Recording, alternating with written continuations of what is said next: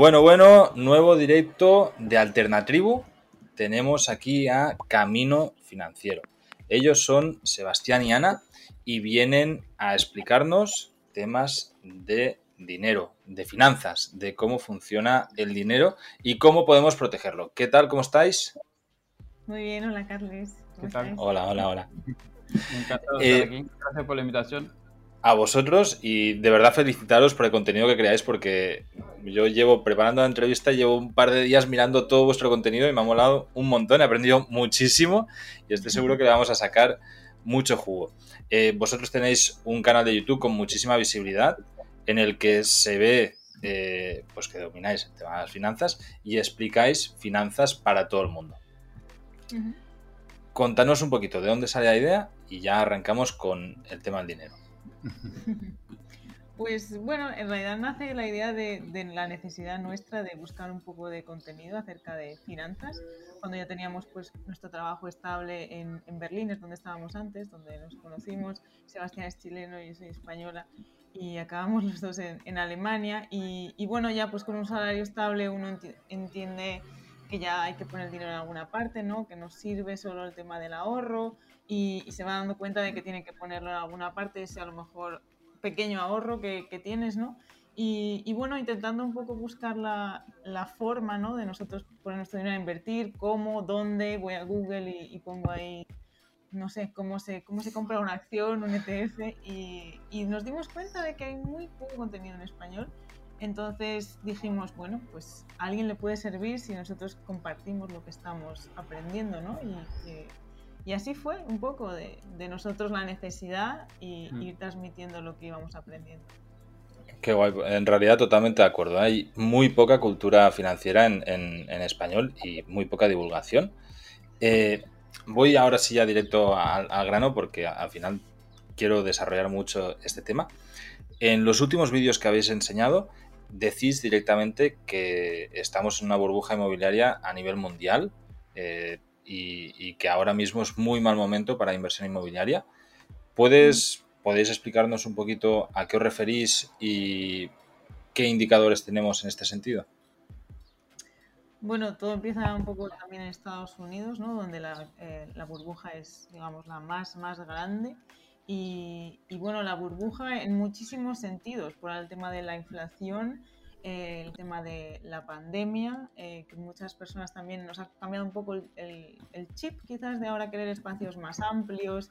No sé, en mi pueblo ha pasado de que ahora todo el mundo quiere vivir en, pueblos alejados de, la ciudad, por ejemplo, casas más grandes, entonces gastarse también más dinero en comprarse una casa, endeudarse. Eh, los estímulos que hemos recibido de varias maneras en, en Estados Unidos por los estímulos checks, eh, ayudas de varias maneras, han puesto dinero también en la economía y en el bolsillo de las personas que, bueno, hasta ahora prácticamente pues estábamos encerrados y, no lo necesitábamos, ¿no? Entonces todas las personas han ido a lo más seguro, ¿no? Y es lo, lo clásico, ¿no? Invertir en una vivienda. Y, y, bueno, Estados Unidos ha llegado a niveles eh, casi como la de 2000, 2008, ¿no? En España, por ejemplo, no ha llegado a, ser tan alarmante porque también hay una serie de, mecanismos de alerta de que se desarrollaron a raíz de, aquella crisis. Pero ahora mismo eh, en Chile también hay, claros indicios de, una burbuja donde los precios están eh, por las nubes. Y, lo que pasa ahora es que con el tema de, los intereses, de, que el Banco Central necesita pues frenar un poco la inflación, ¿no?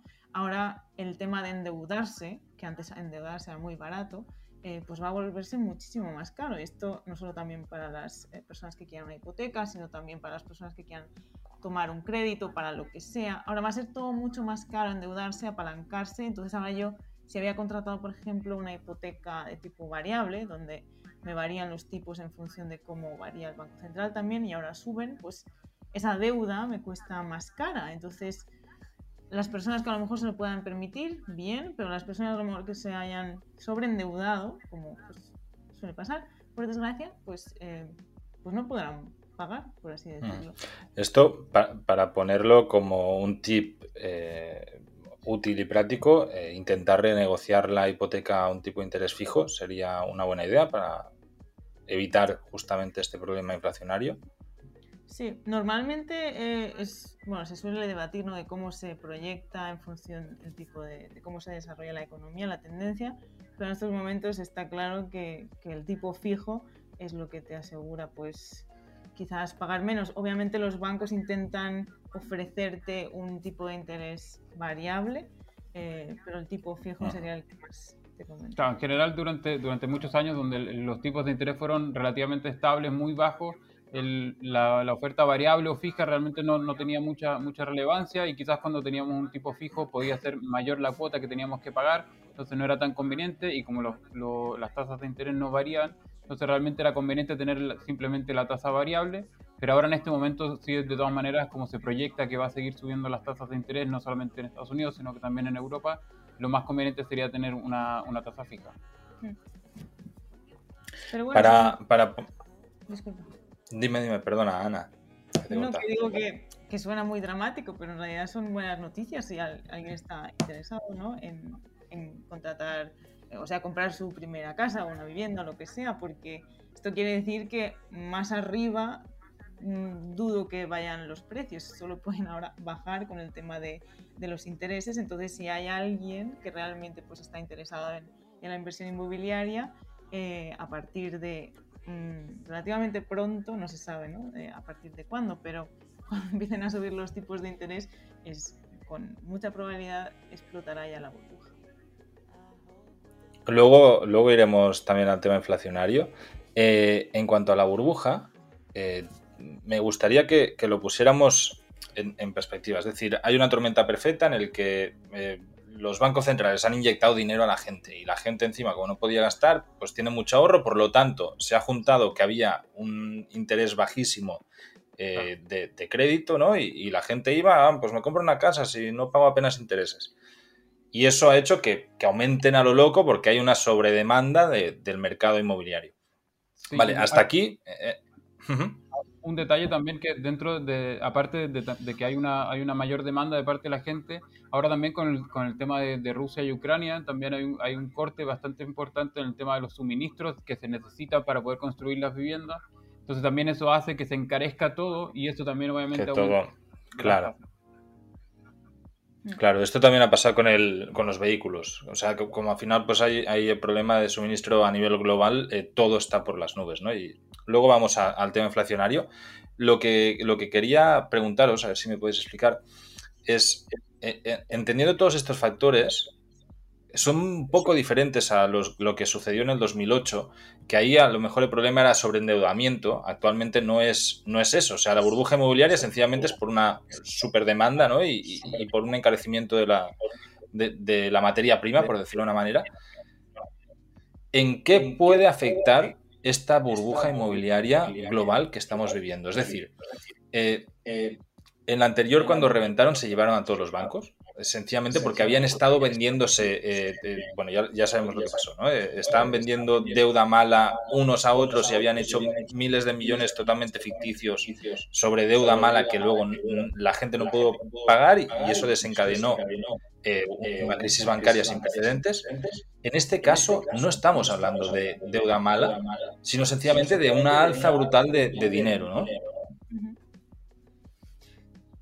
En general, ahora un, un poco también, de como, como, la gente tiene muchísimo dinero y endeudarse era tan barato, la gente como todavía eh, se genera una, una, demanda demasiado grande, pero ahora que se vengan también el tema de, la, de la, la, subida de los tipos de interés, eso no solamente va a generar un desaceleramiento dentro de la economía, porque obviamente las empresas tampoco tienen permitido endeudarse porque les sale más caro. Entonces ya, ya estamos empezando a ver cómo, no solamente en términos de la, de la burbuja inmobiliaria, sino como ya empiezan a haber despidos generalizados en muchas industrias, en muchas empresas.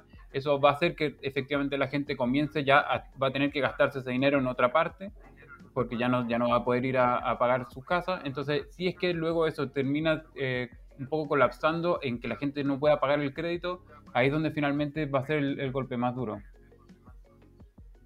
Claro, pero bueno, se supone que eh, en principio los estados habían previsto una posible situación así, ¿no? Y, y, se aprendió algo de la crisis anterior. Digo, digo se supone, lo, lo remarco mucho porque se, se, entiende que es lo que tenían que haber hecho, no sabemos si lo han hecho o no, pero, pero justamente, ¿no? No dejaban estar vendiéndose unos a otros eh, paquetes de, de créditos basura. ¿no?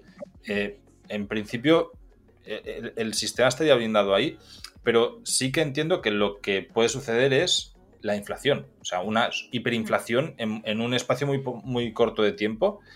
Eh, debido a que la gente tampoco tenga acceso a crédito y de golpe, pues, pues lo que tú estás explicando ahora, ¿no, Sebastián? Que, se pierdan puestos de trabajo, que se pierda, se encarezca absolutamente todo y, la moneda encima se, se, baje de poder adquisitivo por, por la superimpresión que han hecho.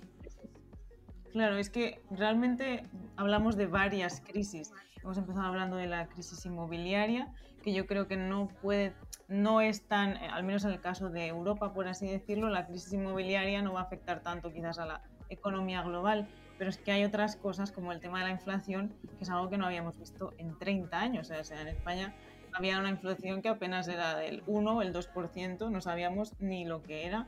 Y, y, en países como por ejemplo en Latinoamérica la inflación es algo que con lo que vives y con lo que te tienes que preparar, ahorrar, no sé, en dólares o en otras, otros instrumentos. Lo que pasa que ahora en, en Europa al menos nunca hemos estado ante esta, eh, ante esta situación.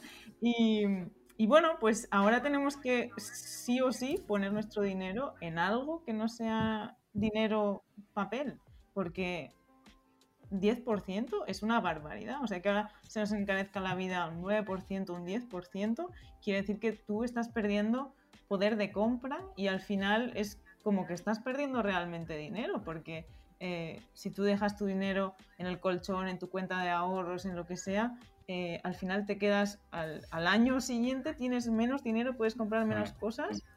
Y, y, es eso, ahora es que todo está encareciendo porque hablamos de la vivienda, pero también tú has dicho los automóviles, hablamos también de, de los alimentos, los productos básicos. y, la, luz, el, el diésel, o sea, la gasolina es una locura. Eh, ah, el, coste de vida en general. De hecho, eh, para aquellos que tenemos ya un poquito más de 30 años eh, y, vivimos la integración del euro en, España, eso fue una inflación del 60%, ¿no? una pérdida de poder adquisitivo casi casi del, del 60% de, de golpe y porrazo. Y eso, claro, eh, da miedo volver a pensar en eso, porque e, es, lo que dices, ¿no? ¿no? es que de golpe ganemos menos, sino que sencillamente con nuestro dinero podemos hacer mucho menos, ¿no? El, dinero vale menos. En países latinoamericanos se protegían con el dólar, históricamente, porque eh, hay, hay, siempre una devaluación continua de la moneda.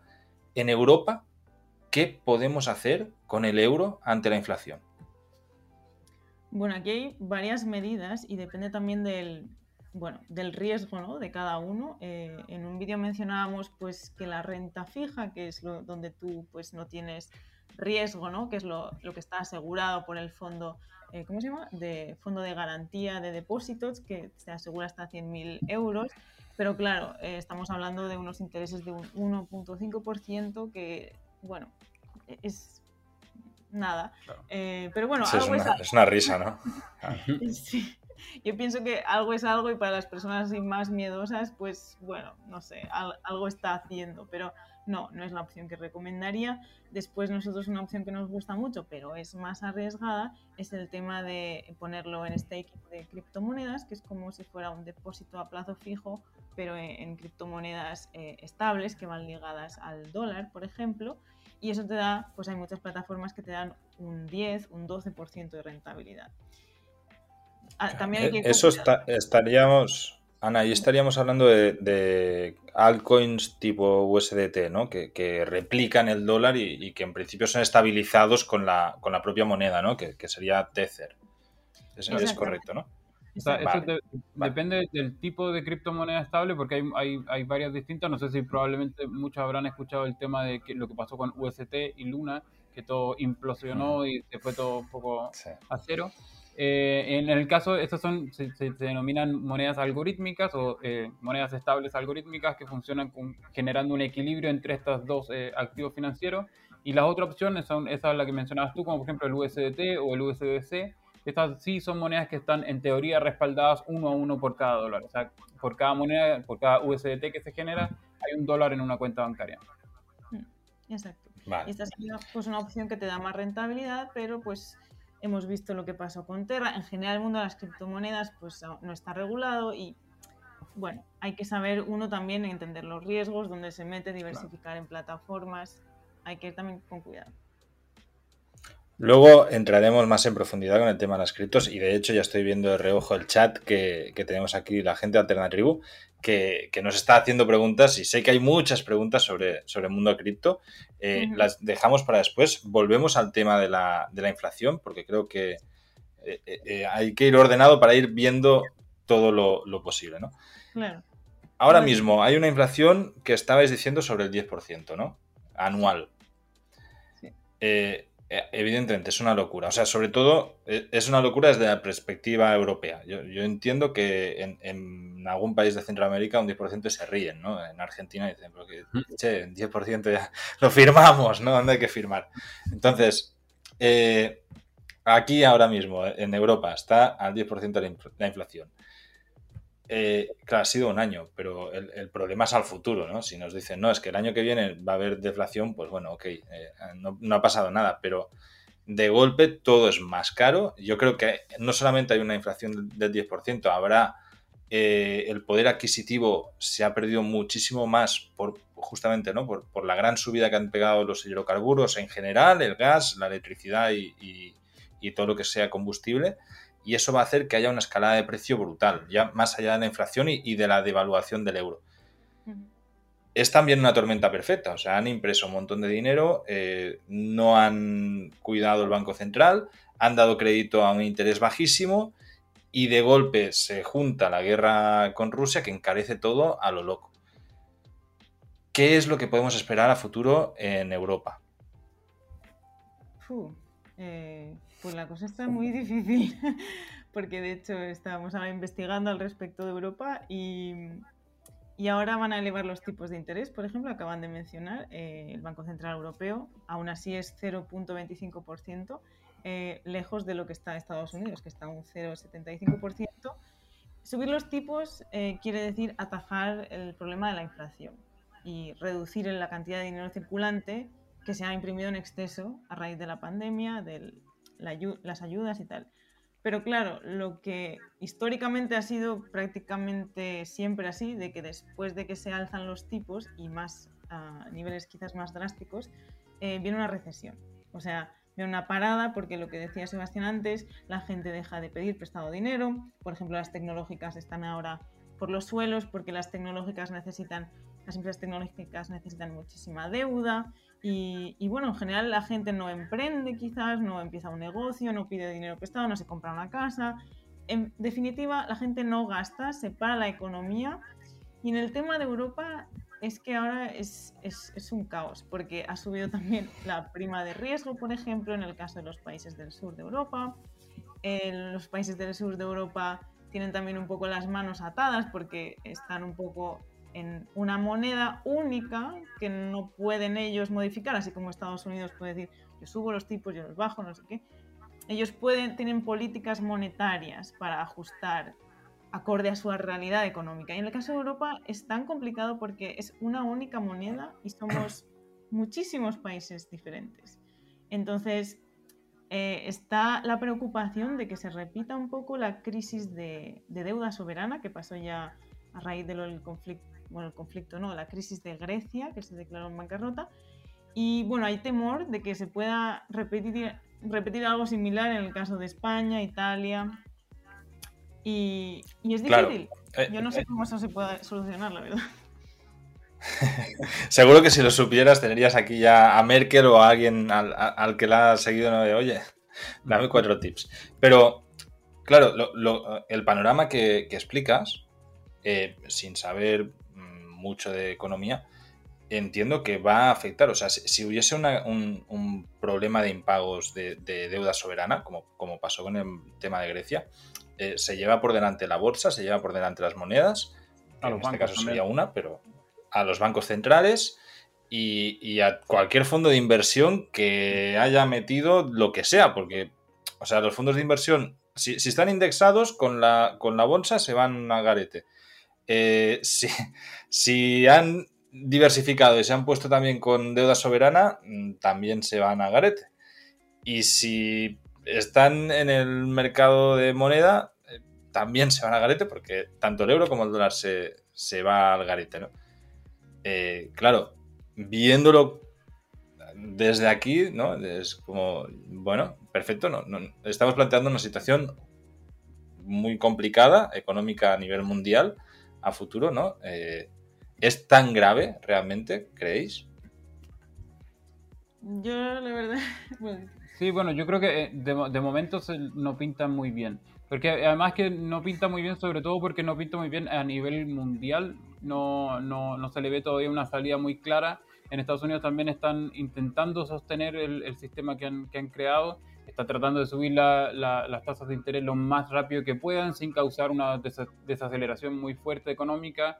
Entonces, de momento está es un poco porque el, tema de la inflación y las tasas de interés es como un, poco un juego de balance que tiene el Banco Central y estas herramientas que puede utilizar el Banco Central para estabilizar la economía y que no se me dispare o se, o se me caiga el precio de las cosas. Entonces, en ese sentido, como en Europa es tan complejo el sistema porque son países que tienen realidades tan distintas y hay un solo banco que controla todo, se hace mucho más complicado el manejo de, interno de cada uno de estos países. Entonces, yo creo que de momento pinta relativamente mal, y no, no, yo creo que los países todavía no, no saben muy bien cómo van a, gestionar esta situación. Mm. Yo creo que pinta mal en cuestión también de, de, la propia moneda, ¿no? de la integridad del dólar, del euro, del yen incluso. Eh, pero yo creo que si tenemos nuestro dinero invertido, aunque esté en dólares o en euros, en empresas, esas empresas valen algo. O sea, Google vale algo, Apple tiene un montón de gente. Quiero decir, es, son negocios reales y, yo creo que nuestro dinero en este momento tiene que estar en ese tipo de activos, o al menos que sean activos, no que sea dinero líquido. Claro, el, problema es que son negocios reales, pero sobreendeudados, ¿no? Por ejemplo, el caso de Tesla eh, eh, es, es, deuda. Todo lo que tiene Tesla es deuda. Entonces, a mínimo que le cambie un poquito el interés, eh, la previsión que pueda tener de beneficios a largo plazo se le, se le desbarata completamente. Eh, lo ato un poco con lo que decíamos al principio, ¿no? nos encontramos como en, el, en, la cresta de la ola del precio de la vivienda. Eh, claro, lo primero que podría, los que son poseedores de una vivienda sería decir, oye, pues la vendo, la vendo y, ahora es el mejor momento para vender una vivienda, porque hay mucha gente comprando que, me va a dar dinero, pero claro, es muy mal momento para tener liquidez también, porque, ¿y qué hago con el euro, no? Porque se me va a ir todo al garete. Entonces, eh, ¿cómo, se puede gestionar a alguien que tenga un poquito de patrimonio ahora mismo? Porque también eh, meterlo todo a criptos, pues bueno, acabamos de ver un batacazo muy importante. Entonces no, no es algo que yo por lo menos recomendaría. ¿Qué, hacia, ¿qué, hacemos con la liquidez? O, sea, hmm. o con el patrimonio. Bueno, nosotros al menos dividimos un poco nuestro dinero entre eh, activos a largo plazo, ¿no? Para la jubilación dinero que no necesites de aquí a 10 años por lo menos. O sea, pensado para el largo plazo y la bolsa al final, la bolsa americana especialmente, se recupera. Y al final estos baches son baches en el camino cuando haces el zoom para afuera. Y, y luego tenemos pues otro, digamos, ahorros a corto plazo, mediano plazo, eh, pues que son a lo mejor un poco más de dentro de tres meses eh, o a lo mejor lo que necesites para el año que ahí sí que intentamos jugar un poco con el tema de las eh, criptomonedas, por ejemplo, de, meterlo en, en, lo del staking, porque ahí sí que tienes liquidez y son eh, periodos más cortos, y entonces yo enseguida puedo sacar el dinero. Entonces esa es un poco nuestra estrategia. Claro, pero o sea, al final es súper importante que la gente entienda cuál es el objetivo que yo necesito como cumplir con ese patrimonio porque obviamente yo tengo objetivos que son a corto plazo, por lo que necesito tener ese dinero lo más líquido posible, y por ejemplo, si es que yo lo tengo invertido en una casa, probablemente esa inversión yo la, tengo a largo plazo. No es una inversión que yo necesite líquida porque una casa ya por defecto es una, una inversión muy líquida. Entonces, si la vendo, tengo que transformarla en teoría en otro activo que también sea poco líquido porque es una inversión de largo plazo. Entonces, en ese sentido, si, si que me quiero aprovechar a largo plazo, una buena idea sería poner parte de nuestro dinero a trabajar sobre todo en la bolsa, por ejemplo, en activos indexados que puedan asegurarnos un, buen rendimiento a largo plazo. Claro, tiene, tiene todo sentido. De hecho, eh, lo, que decís, entiendo que es, también lo tenías en el canal, ¿no? El tema de las altcoins, el, dinero, la liquidez real que, necesitas para el día a día, digamos, a un año vista, e invertirla en, altcoins y que te estén generando un rendimiento que es a muy corto plazo y, con un eh, porcentualmente es, muy, muy generoso, ¿no? Eh, pero siempre asumiendo el riesgo de que son criptos y, puede pasar cualquier cosa, no hay ningún ente que esté regulando esto y que se puede liar en cualquier momento. Entonces, eh, que puedes asumir esa pérdida y, si se va todo, desaparece, pues eh, tendríais vuestros ahorros, ¿no? Me gustaría, si, os parece, luego volveremos al tema de las criptos y, a la inversión, pero también tenía aquí preguntas de que nos contarais un poco. Ahora mismo, lo, hemos explicado antes de la entrevista, estáis en Chiang Mai, estáis en Tailandia, eh, vosotros dos os conocisteis en Alemania, os habéis juntado y, ahora no tenéis casa o qué estáis haciendo en Tailandia y, qué planes tenéis y cómo os ganáis la vida. Pues bueno, efectivamente nos conocimos en, Alemania. Eh, yo estuve nueve años en, Alemania, Sebastián siete. Eh, trabajamos en la industria de la tecnología allí en Berlín. Y bueno, un poco como ya cansados del trabajar para otro, querer intentar construir algo propio. Y, y, bueno, y de ahí con la necesidad esta de poner nuestro dinero a invertir y todo, eh, nació pues un poco el, proyecto de, de, Camino Financiero y también surgió un poco el deseo de nosotros trabajar donde quisiéramos y, y huir del, del, invierno alemán que te pone muy triste a veces. Entonces, eh, bueno, nuestra idea era pues eso, ser independientes de da igual donde trabajemos y, y también cuando empiezas a, a, investigar un poco más sobre finanzas, te cambia un poco la mentalidad de qué es lo que realmente es importante, hacia dónde diriges tu tiempo y tu dinero y dejas un poco, no sé, las, las cosas, las compras un poco tontas del día a día y te enfocas más en dónde realmente quieres estar, eh, para qué quiero este dinero, es para la jubilación, ¿no? Te empiezas un poco a, a planificar en ese sentido. Y, bueno, nuestra idea era esa, eh, viajar mientras trabajábamos, porque nuestra idea como de libertad financiera, que lo que decimos en el canal de que queremos alcanzar la libertad financiera a los 40, es eh, realmente pues estar donde queramos y estar trabajando en algo que, nos gusta, que no porque tenga la necesidad o la presión de que necesito dinero y necesito ir a la oficina, de, estar en un sitio en el que quiero estar y, un poco trabajar por gusto, es un poco idílico a lo mejor, ¿no? Pero mm. eh, trabajar un poco porque, porque quiero, no porque me hace falta el dinero. Sí, yo creo también uno de, los, de, los, grandes aciertos que, que tuvimos fue utilizar este tiempo de pandemia donde no había nada que hacer y estábamos todos en la casa haciendo nada, poder utilizar ese tiempo y empezar a construir esto porque obviamente todo este tipo de proyectos que uno tiene como para poder volverse libre financieramente y poder estar, ser un poco el nómada digital, hay, requiere tiempo de construcción. Yo creo que ese, uno de los grandes aciertos fue utilizar todo ese tiempo muerto en el que estábamos obligados a estar en casa, a eh, dedicarnos ese tiempo a, construir esto. Esto, eh, sé que mucha gente cuando hablas de libertad financiera, ¿no? Se, le abren los ojos y dice que es imposible o o se, se, generan muchísimas dudas. Yo es algo que personalmente también me propuse a los 27 para los 32 y, y lo conseguí a los 31. Y, y, luego lo perdí y lo volví a recuperar.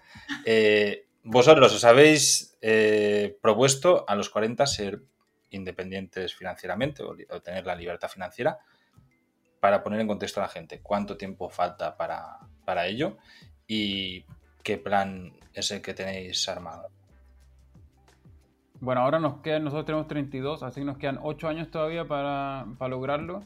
Y un poco el, el plan es, es, más, más allá de, de, de, tener todo nuestro dinero invertido en la bolsa, que es uno de, los, de los estereotipos que en general te venden, de que hay que encontrar el número y ya con eso, una vez que yo tengo todo ese dinero metido en la bolsa, ya puedo vivir tranquilo de eso sino que nuestra, primer, nuestra gran finalidad es tener la mayor cantidad de fuentes de ingresos posible, ojalá ingresos pasivos, que nosotros pongamos todo el esfuerzo que podamos en este, en este momento, que es como un poco nuestra etapa productiva, y ya luego poder eh, retirarnos con, a través de los ingresos pasivos. Perfecto. Ya estoy seguro que además lo, iréis explicando en el canal y, iremos siguiendo. Tenéis, tenéis todavía ocho años para conseguirlo, pero bueno, eh, son 27 años más, más antes que la mayoría de, las personas. Eh, mientras lo conseguís, además, eh, planteáis estar viajando por el mundo y aparte del canal y del proyecto Camino Financiero, ¿trabajáis en algún otro lado? ¿Tenéis un trabajo en remoto o tenéis alguna fuente de ingresos dependiente de una empresa que os contrata? ¿Cómo, cómo funciona esto? Mm, no, o sea, nosotros empezamos esto en la pandemia, como ha dicho Sebastián, y nos enfocamos plenamente en llegar un momento de dejar nuestro trabajo y irnos. Y bueno, el hecho también de habernos ido de Alemania, que es un país pues, más costoso, a, a Tailandia ha reducido también nuestros, nuestro gasto. Eh, pero no, puramente estamos en el proyecto de Camino Financiero. Ahora acabamos hoy mismo de lanzar nuestro primer curso y, así, bueno, generando poco a poco eh, contenido, también otras fuentes de ingresos y, esa es la idea un poco, pero de momento centrado en el, proyecto de, de, la educación financiera. Qué buenísimo. Estoy seguro que, que con previsión financiera eh, vosotros habéis hecho el cálculo del coste de vida que tenéis anual eh, mientras estáis viajando, ¿os importaría compartir la cifra? Yo es algo que, también con, mi audiencia enseño continuamente porque me, soy un friki de esto y me encanta poder decir, mira, eh, además lo traqueo absolutamente todo y cada mes voy como reportando ¿no? a la gente diciendo, mira, este mes he gastado de más porque he ido a comer fuera no sé cuántas veces. ¿Cuánto, ¿Cuánto dinero necesitáis para vivir viajando por el mundo por un año? Eh, nosotros de momento aquí en Tailandia nos estamos gastando yo creo que alrededor de unos 800 800, 900 dólares por persona al mes. Entonces serían más o menos uno por persona unos 10 mil dólares, algo así, al año. Mm.